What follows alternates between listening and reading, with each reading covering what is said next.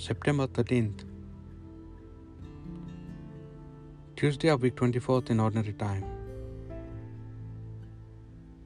Memorial of St. John Chrysostom, Bishop and Doctor of the Church. A reading from the first letter of St. Paul to the Corinthians. Just as human body, though it is made up of many parts, is a single unit because all these parts, though many, make one body. So it is with Christ. In the one Spirit we were all baptized, Jews as well as Greeks, slaves as well as citizens, and one Spirit was given to us all to drink. Nor is the body to be identified with any one of its many parts. Now, you together are Christ's body, but each of you is a different part of it in the church.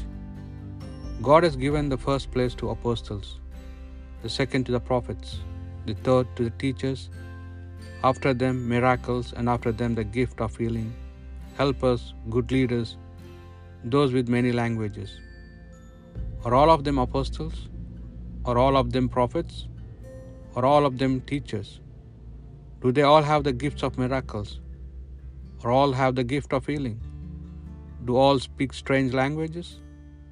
And all interpret them? Be ambitious for the higher gifts. The word of the Lord. We are his people, the sheep of his flock. Cry out with joy to the Lord, all the earth. Serve the Lord with gladness. Come before him singing for joy. We are his people, the sheep of his flock. Know that he, the Lord, is God. He made us, we belong to him. We are his people, the sheep of his flock. We are his people, the sheep of his flock.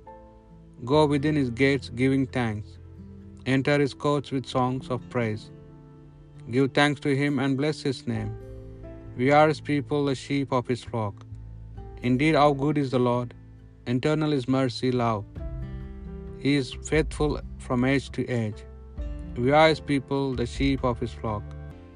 A reading from the Holy Gospel according to St. Luke. Jesus went to a town called Nain, accompanied by his disciples and a great number of people. When he was near the gate of the town, it happened that a dead man was being carried out for burial, the only son of his mother, and she was a widow, and a considerable number of the town people were with her. When the Lord saw her, he felt sorry for her. Do not cry, he said. Then he went up and put his hand on the bier, and the bearer stood still.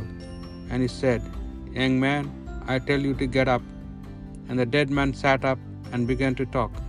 And Jesus gave him to his mother. Everyone was filled with awe and praised God, saying, A great prophet has appeared among us.